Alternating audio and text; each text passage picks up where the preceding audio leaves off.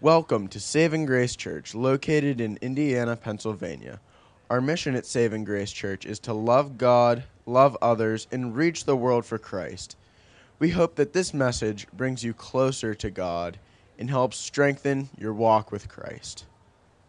So you may have seen on uh, you may have seen on Facebook yesterday, but uh, someone just reminded me that I don't know how many of them are in the room, but uh, the WPIAL Swimming Championships were yesterday, and the girls came in second place, and the boys were first place. That's the Indiana girls, the Indiana boys. So, uh, and I believe Isaac Griffith set some sort of record that had stood since like the last 24 years or 34 years or something like that. So, good job, Isaac. Well, good morning, family. If we have not met, my name is Jason, and uh, I'm really excited to be able to speak with you today. Um, I was going to do a little introduction and then pray, but I want to pray right away. Because have you ever gone to the grocery store when you're hungry? Have you ever done that? And everything looks good, and you buy too many things, right? Um, if you ever have the opportunity to teach from the scriptures, it's a beautiful thing because at first it's a little daunting, and then you start preparing, and the Lord just gives you and gives you and gives you lots of things. And it's, it's I think, way more fun to be the teacher maybe than it is to be the taught because you get all this stuff as you're preparing. And it feels a little bit like going to the grocery store when you're hungry. So, over the past couple of months, knowing that I was going to teach today, I've been adding to this document and adding to this document of things that we could talk about from this passage. And earlier this week, when I started really organizing it into something to communicate to you this morning, I realized I had nine pages of notes. And we would be here till after supper. And so I had to really, really cut it back. And I was cutting it back and cutting it back. And even last night, I was cutting it back a little more and, and asking the Lord what it is that He wants you to hear this morning. And so I want to pray right up front um, because I want to make sure that what is coming out of my mouth today is not driven by my notes, but rather driven by the Holy Spirit. So I, when we pray, I really want you to agree in prayer with me. I need your prayers, that amen at the end.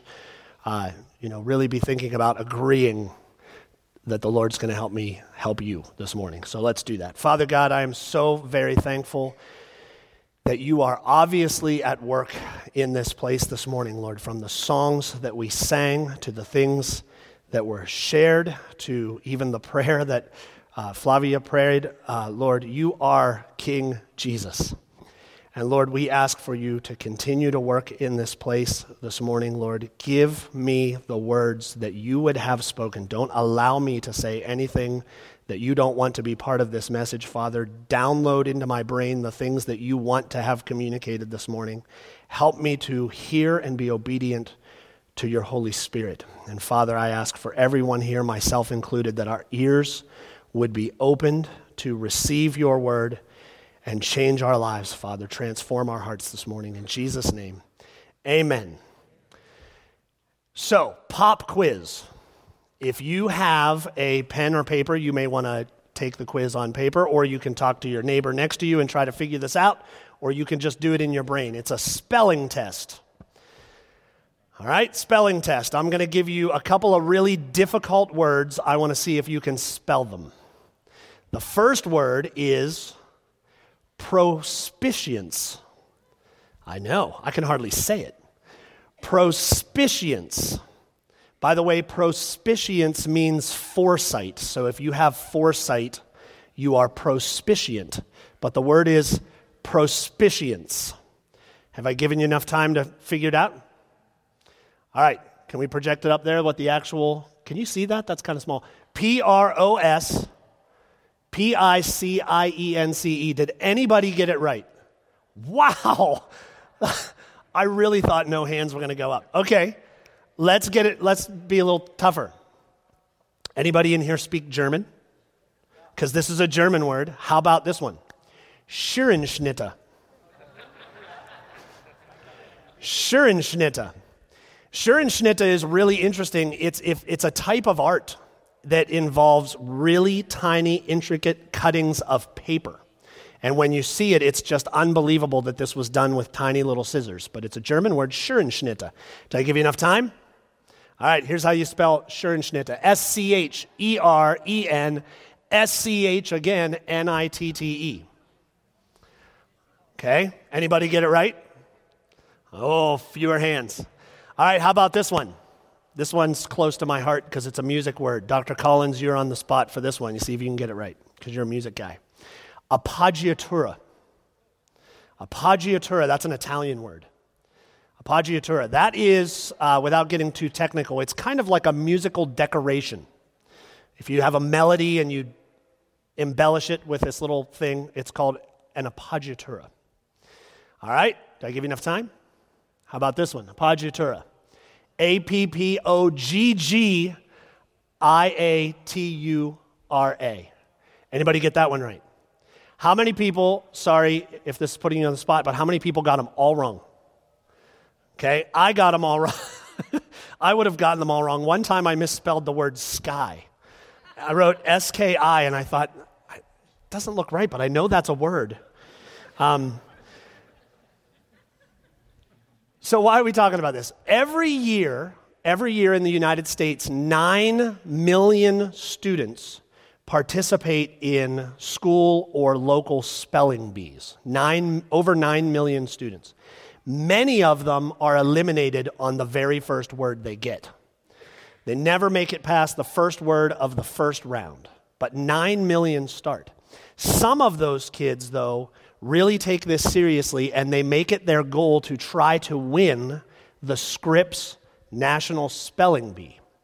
So 9 million kids start, one kid wins across the entire United States. And if you want to win that, you have to spend months, if not years, literally memorizing dictionaries, learning foreign languages, memorizing words that are from languages that don't even exist anymore. And you do all of that to work toward being the one person who wins the Scripps National Spelling Bee. That one person is the person that, over numerous competitions and thousands of words, they never miss one letter. Not one. They never spell a word wrong, ever, because there are no do overs. Once you miss a letter, you're out of the competition. I always worry and think about the second place kid who studied all those months and years, memorized all those dictionaries, missed one letter, and came that close to winning, but didn't win because there's only one. Well, I think most of you in this room realize that spiritually speaking, there is a similar kind of test that we are all in, whether we choose to be in it or not. And it's a test in which the stakes are much, much higher because eternity lies in the balance. And it's a test that involves thousands and thousands of opportunities to choose right or wrong, to choose sin or not. It takes a lifetime, and one tiny little mistake, one sin, brings failure of the test. And what makes it even worse is that we're born having already failed the test. And everybody's in it. I may have already said that. Everyone's in the test whether they like it or not. So t- we've been since January looking at the Gospel of Mark, the book of Mark. And it's a and today we reach the midway point of the book. And what we've been asking all along is this question, who is this man? Mark wrote this gospel with that question in mind. He's trying to answer that question. And the point of today's message, the title of today's message is this that question that we've been asking is the most important question. It's the most important question that can ever be asked, and it requires an answer from everyone. If we think about our metaphor, like the uh, spelling bee metaphor, this question is sort of like the, the magic spelling bee word. If you can spell this word right, if you have the answer to this question, it doesn't matter how many other words you spell wrong. So, this question is vastly, vastly important. And Joe gave me some advice this past week when he saw my nine pages of notes and said, You're going to have to cut this back a little bit. Um, he gave me some good advice. He said, You should think about making a claim on this passage and then organizing your, your content around the claim that you're making. So I thought about that and I thought, Here's the claim I want to make today. This most important question, who is this man, is a question that every single human being must answer. Ignoring it is the same as answering it incorrectly. And the second part of the claim is this that it's a question that needs to keep being answered over and over and over again. It's not a one time thing. And I'll explain what I mean by that as we go on. This passage, which is going to be Mark 8 27 and following is a very familiar passage to, to many of you, not all of you, but it's one that many of you will, will know.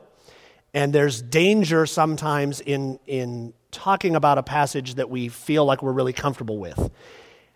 My challenge to you this morning would be not to allow familiarity to bring complacency. This is something you've you may have heard before, but it's possible that the Lord intends to wash you completely new with this passage this morning, and I hope that He does.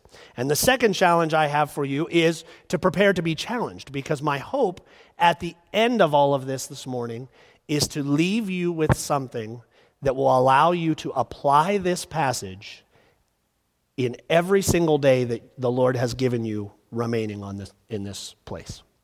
So that's our challenge. Don't don't think I already know it and, and wait because I, I'm hoping to give you something you can, that you can apply every single day. I think we're ready to go on. So we're going to do a little bit of a review, and I promise it's not going to be a long review. Uh, but we've been looking at the, the book of Mark, and everything up from January, when Joe started teaching in January, up until last week, has been basically part one of the book. The book is organized into three pieces.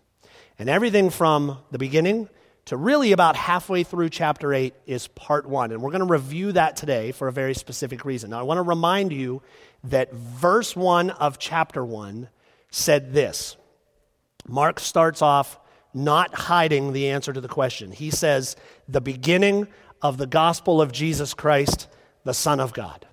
So Mark starts right away giving you the answer to the question we've been asking all along. He's not writing this book to try to find out the answer. What he's doing is he's organizing the book um, to try to help those who are exploring who this guy is. And, and he gives you the answer right up front, and then he goes on to, to lay out why he thinks that is. And it's in three sections. Everything up to now has been the first section. Everything after today, starting next week and going right up to Easter, is going to be part three. And right here today, in the middle of all of this, is the connecting tissue between those two ends of the book. It's part two, and I was really excited to get this part because it's very, very exciting.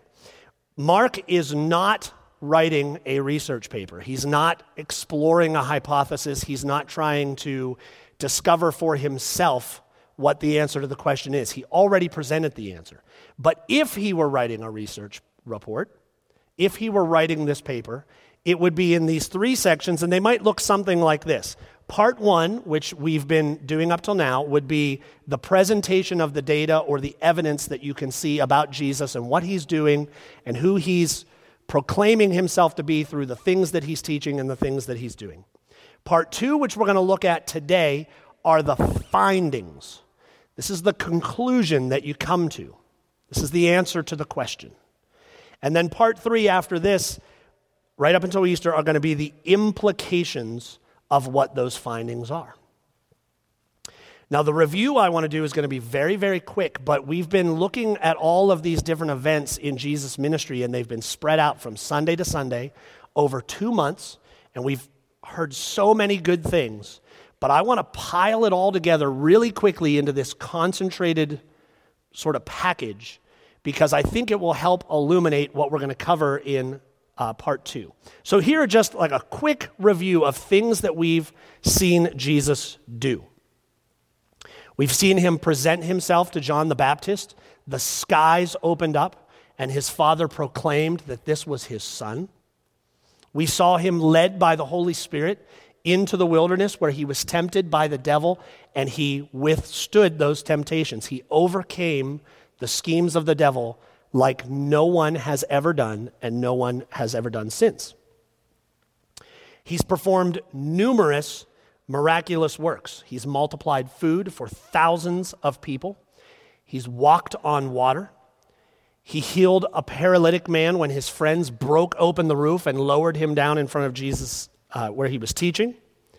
He healed Jairus' daughter. He raised her from the dead, actually. She, was, she had died. He healed the woman who, in the crowd, reached out and just touched the hem of his garment. He delivered a man who had a legion of demons. He calmed a raging storm just by speaking to it. He gave sight to the blind. He taught all over the place with power and authority, and people were amazed at the way he was teaching and the things he was teaching, and he was challenged by the sort of experts of the day and just confounded them. They, had, they just could, didn't know how to deal with this guy. A couple years ago, my family was very, very blessed to have the opportunity, the time, to do a lot of traveling. This was back in 2016, and in, in about a year, we drove all over the United States more than 10,000 miles. We drove more than 10,000 miles. And we went to kind of the northwest, and we went to the southwest, and we went down to the bottom of Florida, all in that year. And if you were to come over to our house and look at our pictures from all of those trips, you would see us at Old Faithful or you would see us with the Rocky Mountains in the background, or you would see a picture from the top of Pikes Peak, or you would see the Grand Canyon, or you would see the Blue Waters in Florida. You would see all these different places that we arrived that were memorable for us. What you probably wouldn't see, or at least not very much of, are pictures from all of the hours in the car. Right? Now, when I think back about that all those trips, those 10,000 miles, to me, that is one of my most favorite parts of that trip. I mean, I loved the locations, I loved going to all those places, but we spent many, many, many hours driving all over the place. And you talk a lot, and you listen a lot, and you sing songs a lot, and you listen to audiobooks a lot. And those are really precious memories. And things happened during those hours in the car that are not recorded in our pictures. Okay? Now, think about that. We've been looking through seven and a half chapters of Mark, and we're sort of getting the vacation pictures of the things that Jesus has done. We're not seeing all the stuff in between. Another gospel writer in uh, the Gospel of John, in chapter 21, verse 25, makes us aware of that. He says this beautiful little thing, which I, I just think this is so cool. He says, Now there are also many other things that Jesus did were every one of them to be written, I suppose that the world itself could not contain the books that would be written. So we get these little snippets of things, and that's amazing enough, but there was so much more. And not only was there more actual things happening, but the way he did, did things was incredible. I, I, this is one of those things that I can't go down this rabbit trail too long, but let me just say this really quickly. In Numbers, there's this, Numbers chapter 19, there's this specific thing that tells Jewish people that you should not touch dead people, should not touch a dead body. If you do, you're unclean. You have to wash a certain way on the third day, the seventh day. If you don't do it right, you're still unclean, and you get through all this process. And here's Jesus going up to Jairus' daughter, and he takes her hand. She's dead. He takes her hand. And instead of this affecting Jesus, he restores her to life. Do you remember when Joe taught in the very first week of this series? There was the man with leprosy. And Joe told us the story about um, how a, a leper has to shout out, unclean, unclean, and they have to live away from the community. Well, that's, that's part of 91 verses in Leviticus about how you handle even suspected cases of leprosy, or if you've even been in the general vicinity of someone with leprosy.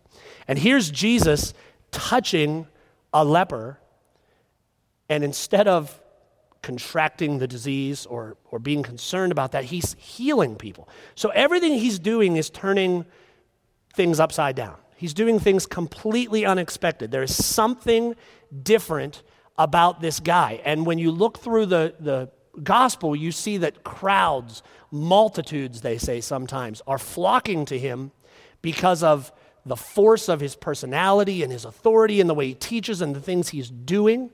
Because when you're hearing about this, when you're seeing the things he's doing, you, it just the natural inclination is to think, what is up with this guy? Who is this? So I want to remind you of the claim. Remember the claim we made? Everyone has to answer this question. We have to because we see the things that Jesus is doing. And it makes us think something's different about this guy. You have to answer this question unsaved and saved. And we have to keep answering it.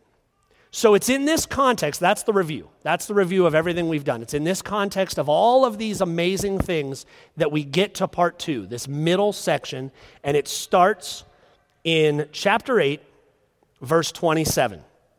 And it's a picture of this beautiful private conversation that Jesus is having with his disciples. This is like one of those traveling in the car moments, except we get a picture of this one. And it says this And Jesus went on with his disciples to the villages of Caesarea Philippi. And on the way, he asked his disciples, Who do people say that I am?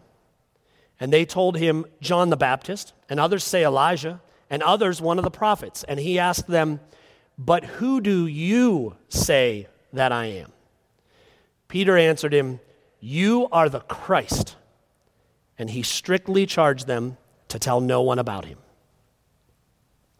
So Peter gives the correct answer to the most important question You are the Christ. But before we get too excited about that, I want to remind you that a couple of chapters ago in Mark, demons gave the correct answer to that question. When they met Jesus, they knew who he was. So here's the thing about the correct answer to that question it's not only important to have the correct answer, but you have to have the correct answer and you have to get there the correct way. And here's what I mean. Actually, I'm not going to tell you what I mean yet. I changed my mind. I want to go back to the first question. Do you remember he asked the first question first? Who do the people say that I am? So he's directing their attention outward, and I love that there's not one word of scripture that's lost. Remember, it says they were in the villages of near the villages of Caesarea Philippi. This, do we have that map? Do you have the map, Brian? Okay, this is I love maps. Um, so Caesarea Philippi is right up there.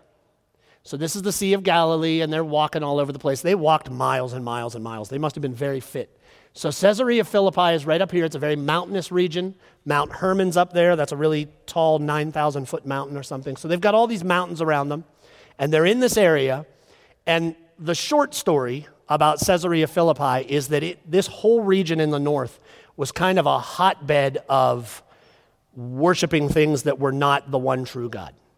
So in Caesarea Philippi, which by the way is a Roman name, there was a monument to Caesar proclaiming him as God. It was believed by the Greeks to be the birthplace of the Greek god Pan. There was a there was a stream that came out of the mountain that was believed to be the, the source of the Jordan River, which would have all kinds of implications for Jewish history. And it was also in that northern region that there was tons of Baal worship all throughout the Old Testament. So all these different towns would have had these idols to Baal and worship, worshiping false gods. Jesus takes his disciples there to have this conversation. Who do the people say that I am? And if they had like looked around at what was going around and considered the history, they would have saw that people do all kinds of crazy things as far as what they believe about God and who to worship. The reality is, the world wants to be the answer to that question. You know, if you ask the question in a different way, instead of who do you say that I am, if, if you ask the question, who do you say that God is, The world wants to be the answer to that question and will give us all kinds of opportunities to fill different things in there to be the God that we worship. So he directs their attention outward to this sort of reality, and then he makes it personal. He asks them the second question. He says, Who do you say, who do you say that I am? And Peter gives the correct answer. Now, if we want to see how he got to that answer, we actually have to look outside the book of Mark. We have to go to Matthew, where we get a little bit more of the story. And in Matthew 16, verses 16 and 17, this is what happens. Simon, gives the, Simon Peter gives the answer. Simon Peter replied, You are the Christ, the Son of the living God. And check this out. And Jesus answered him, Blessed are you, Simon Barjona, for flesh and blood has not revealed this to you, but my Father who is in heaven. And that's huge. It has two really important implications. What it means is all of this evidence that we've seen through seven and a half chapters, it is not the reason Peter has the answer. It revealed things, but it did not cause him to have the answer. What it also means is that Peter's brain, the flesh and blood part of himself that processes these things, that revealed that he saw these real physical evidences. There were things going on in his brain that were seeing these things, but it wasn't the logical reasoning part of his brain that came to the correct answer. It was a gift. It was given to him by his Father who is in heaven. And so then it was correctly said that Peter is blessed. So to have the correct answer is good, but what you need is the correct answer in the correct way. Peter did not know the answer just because of what he saw. Peter knew the answer because he had been transformed, like Joe taught last week, that God transforms us from the inside. It was that transformation that happened inside of Peter, this gift from God. We actually, Joe mentioned this this morning when he was doing communion, that we were all dead in our trespasses and sins. But it was by the gift, the grace of God, this not of ourselves, lest anyone should boast. It was the gift of God that transformed Peter to be able to know that answer. What we see happening in Peter in this moment is what God promised in Ezekiel 36 26. He says, I will give you a new heart and a new spirit I will put within you, and I will remove the heart of stone from your flesh and give you the heart of flesh. Now, I want to remind you, too, that everyone has to answer this question, and notice that you can't rely on other people. It wasn't about what the people said who Jesus it's not, not about how the people answered the question. He made sure that this was personal for every one of them. Following me so far? Okay, good. Now, Jesus does crazy, unexpected things, and sometimes it makes me feel bad for the disciples because they did not have the benefit like we have of having all of this in a book and hearing the stories a whole bunch of times. They were seeing this stuff for the very first time. And immediately following this conversation, where Jesus says to Peter, You learned this because God gave you a gift from heaven. And what you learned is that I am the Messiah. Jesus is the Messiah. You're standing in the presence of God. Immediately following that, he begins to teach them, and he says this. And he began to teach them that the Son of Man must suffer many things and be rejected by the elders and the chief priests and the scribes and be killed, and after three days rise again. And he said this plainly. So you can just kind of see him saying this matter of factly, like this is just the truth. Right after he just said that he was God. And Peter took him aside and began to rebuke him. But turning and seeing his disciples, he rebuked Peter and said, Get behind me, Satan, for you are not setting your mind on the things of God, but on the things of man. So the man he just said was blessed because he'd received a gift from his Father who is in heaven. He now says, Get behind me, Satan. Poor Peter. Man, this guy. But this has actually been a theme throughout the first part of, of Mark, and you may have missed it. I know I missed it like a million times. Um, read, read the book of Mark plenty of times through my life, and I've missed it a whole bunch of times. But did you ever wonder why there are so many instances when Jesus does something crazy, miraculous, and then he says, Don't tell anybody about it? Isn't that weird? He says that to demons. Don't reveal who I am. He says that to people. Don't tell anyone what happened. The interesting thing is, the people didn't listen to him. The demons obeyed him. The people went and told everybody. We don't have time to go into that. Um, but here's why. Does anybody remember how many years there were between Malachi and John the Baptist? So, Malachi was the last prophet, the end of the Old Testament, and John the Baptist. If you know it, shout it out. Yeah, like 400 plus years. That's a long time. It's about 450 so years. 450 years ago from 2019 was the year 1569.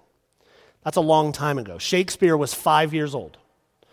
The oldest colony in North America had only been around for four years. Everything that we, where we are right now, would have been just practically endless wilderness and had been that way since creation 450 years ago. So that's, that's a long time.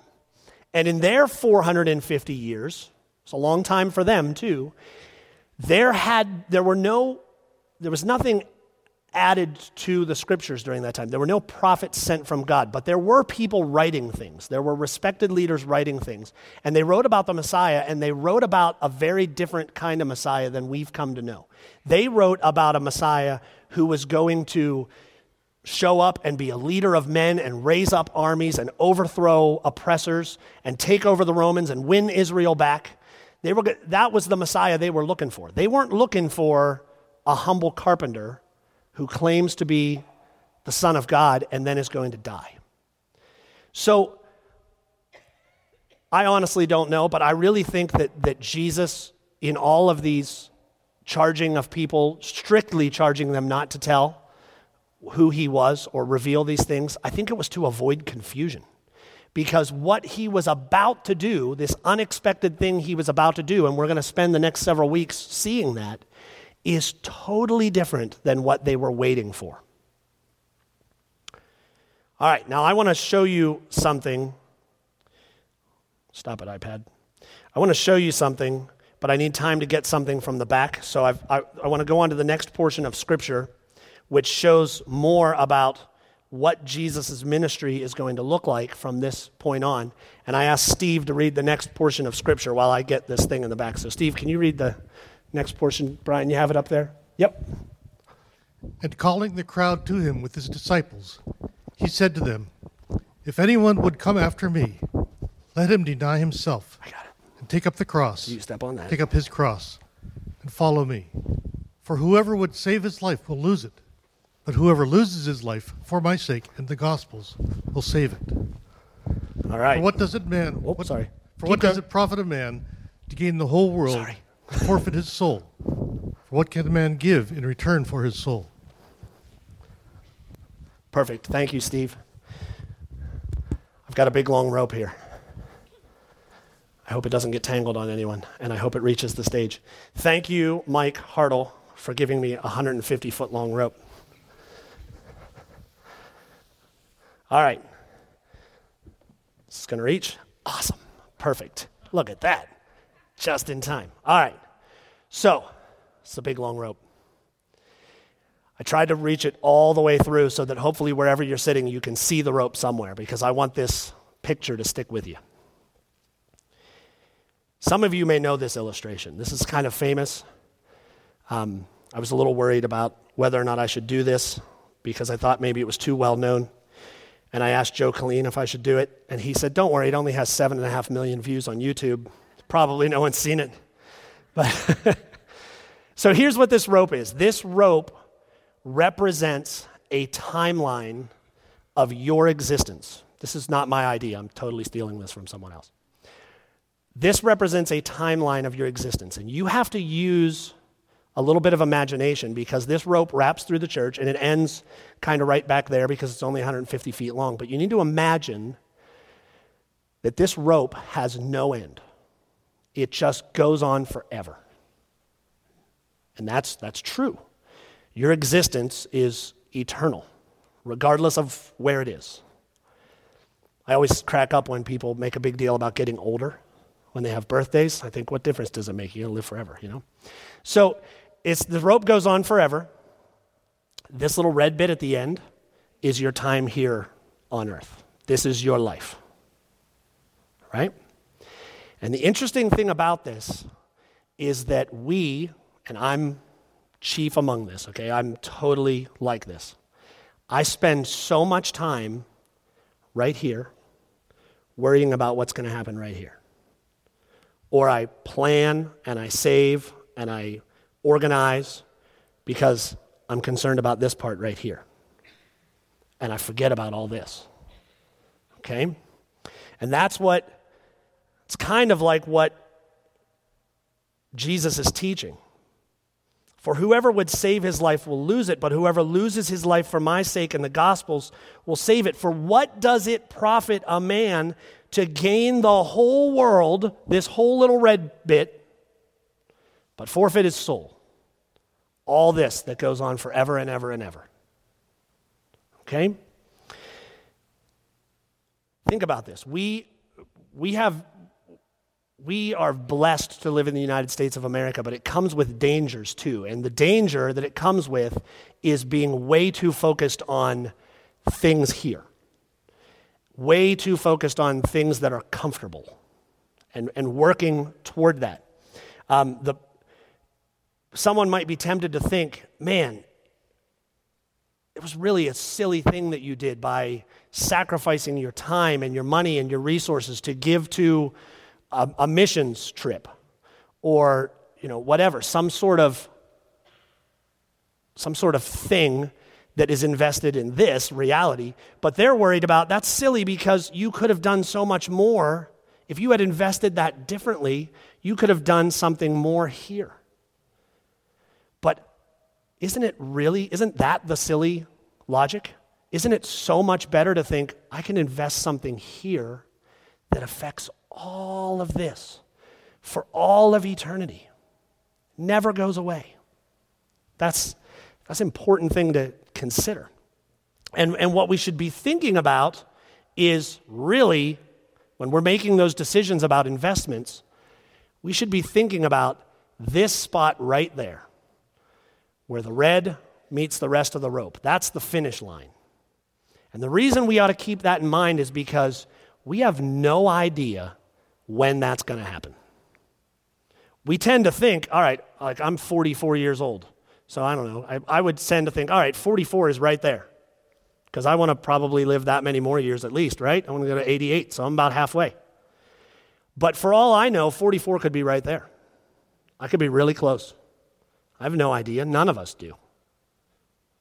So we ought to be thinking that when that finish line comes, whenever it is, what do we want to have invested?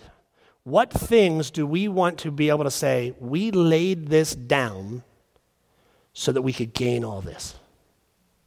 Isn't that a great picture? That's so cool. I'm so glad I stole that from someone else. all right. I got to start wrapping this up. One of the one of the passages that was kind of assigned to me today that we just ran out of time and we're not going to get to is the transfiguration. So we've got what we've talked about so far is the big question, the most important question, who do you say that I am? Peter answers that question because he gets the answer in the correct way. He receives it from his Father who is in heaven. Jesus immediately starts to teach about this, laying down your life. And then it goes into chapter 9, and he leads his disciples up onto the mountain, and he's transfigured before them, and they see him as he actually is. And we don't have time to talk about that. Read it on your own, that's your homework. But when you read it, think about these two things. To those who the Lord reveals himself, he keeps revealing himself. He is faithful to keep revealing himself. And we see that in the transfiguration. And the second thing is this, and I, I think this is really cool, is that the disciples are so confused. They just don't get it. They don't have, they don't have propitience. They don't have foresight to see what's coming. And so they're so confused. But after the transfiguration, they stop asking as many questions. They still don't get it, they still don't see it all. But once they've seen the Lord for who he is, then a lot of the questions and the concerns and the rebukes and the arguing goes away. And they just follow him and see what's going to happen next. So read that on your own and, and think about that.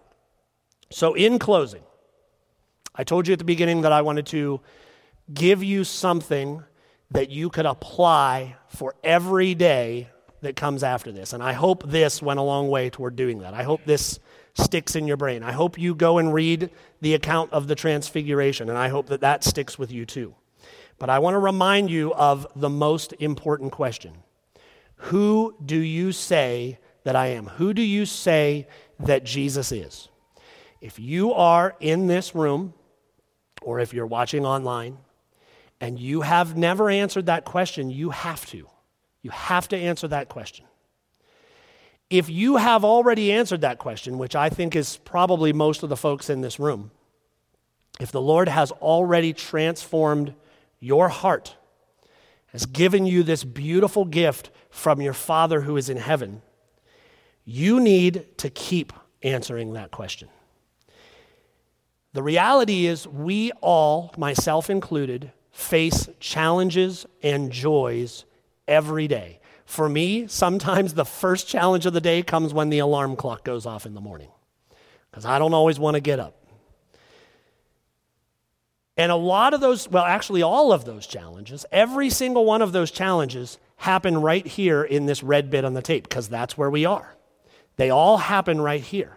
Now, the problem is not all challenges and joys are created equal. I'm going to move my notes over because this rope is um, some of them are challenges that are not really that important. We're spending our time being challenged and concerned about things that we don't really need to be challenged and concerned about. We're spending our time being really super excited and joyful about things that, in the long run, you know, I mean, they're great to be happy about these things, but they're not really super important. And other challenges, still happening here in this red tape, are very real. They're things that come against us because we are seeking to do the will of God and the enemy is trying to stand in our way. And a lot of the joys that we have are real joys as we get glimpses of this. And we get glimpses of the God who has purchased this for us. So there's a mixture of both. And here's the thing if you, we, we were at the basketball game last night, it was faith night over at IUP. And after the game, there were a couple of speakers. And one of the coaches who spoke said something that struck me about today. He said, I'm a man of habits. Um, he said, I try to encourage that in my players, you know, whatever. But he said, we try to get into a routine and do habits every single day. And I thought that would be great for this. What if we were in the habit of every day waking up and asking ourselves, who do I say that he is every day?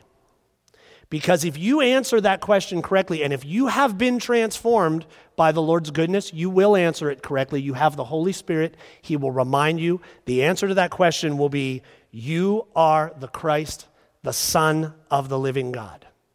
If you answer that every day, it's going to change how you view those challenges and those joys that we see. It's going to help you prioritize things. It's going to help you, it's going to give you a desire and help you to walk in His will. It's going to help you to lay things down that are not important. It's going to help you to know which ones of those things are the unimportant things, which ones you should lay down and which ones you should take up. It's going to help you stand against the enemy when you see the challenges that are real. It's going to help you humble yourself. It's going to help you turn to the Lord in prayer. It's going to help you do what He calls us to do, and that is to cast our cares upon Him because He cares for you. So, we're just going to finish up and pray. The band can come up and lead us in worship here toward the end. But my challenge to you and my prayer here at the end would be this that you see in the book of Mark that we've been pursuing a question over and over and over again. The, Mark, the gospel writer, has been helping us to do that. And the question is the most important question that can ever be. And that is who is this man? The answer is you, Jesus, are the Christ, the Son of the living God. And for those of us who know that, who have been gifted with that, Keep asking it every single day. And allow that answer to that question to be something that changes the way you approach every challenge, the way that it changes the way you approach every person. I would love it if at the end of this service, in a few minutes, we're all going to be milling around out there in the lobby. Imagine how it would change even your conversations with people if you, as you were speaking to someone, you remembered who Jesus is, and you thought to yourself, what can I lay down for the sake of this person I'm talking to? What can I give to this person and invest into their lives for all of this? It would change everything. And that's just one example. Amen? All right, let's pray. Father God, we are so very thankful to you, Lord, this morning that we can come together and hear your word. Father, thank you for your Holy Spirit. Thank you for the faithfulness you have displayed in giving us your word. Father, I'm thankful, as silly as it may seem, I'm thankful for the gospel writer Mark. I'm thankful that he wrote in the way that he did. I'm thankful that he pursued this question for us to be able to pursue this question. And so, Lord, I ask that you would help us as we go out of here, Father, to remember who you are every day. Father, if there are people here who don't know you, Lord, change their hearts. Give them a heart of flesh. Have them call on your name, Father. Give them that gift of salvation, Lord. We ask it. And for the rest of us, Lord, we ask that you would help us to remember also who you are every day and allow that knowledge to inform how we approach every minute of our lives. And Father, we ask it in the mighty name of Jesus. Amen. Let's stand and sing together.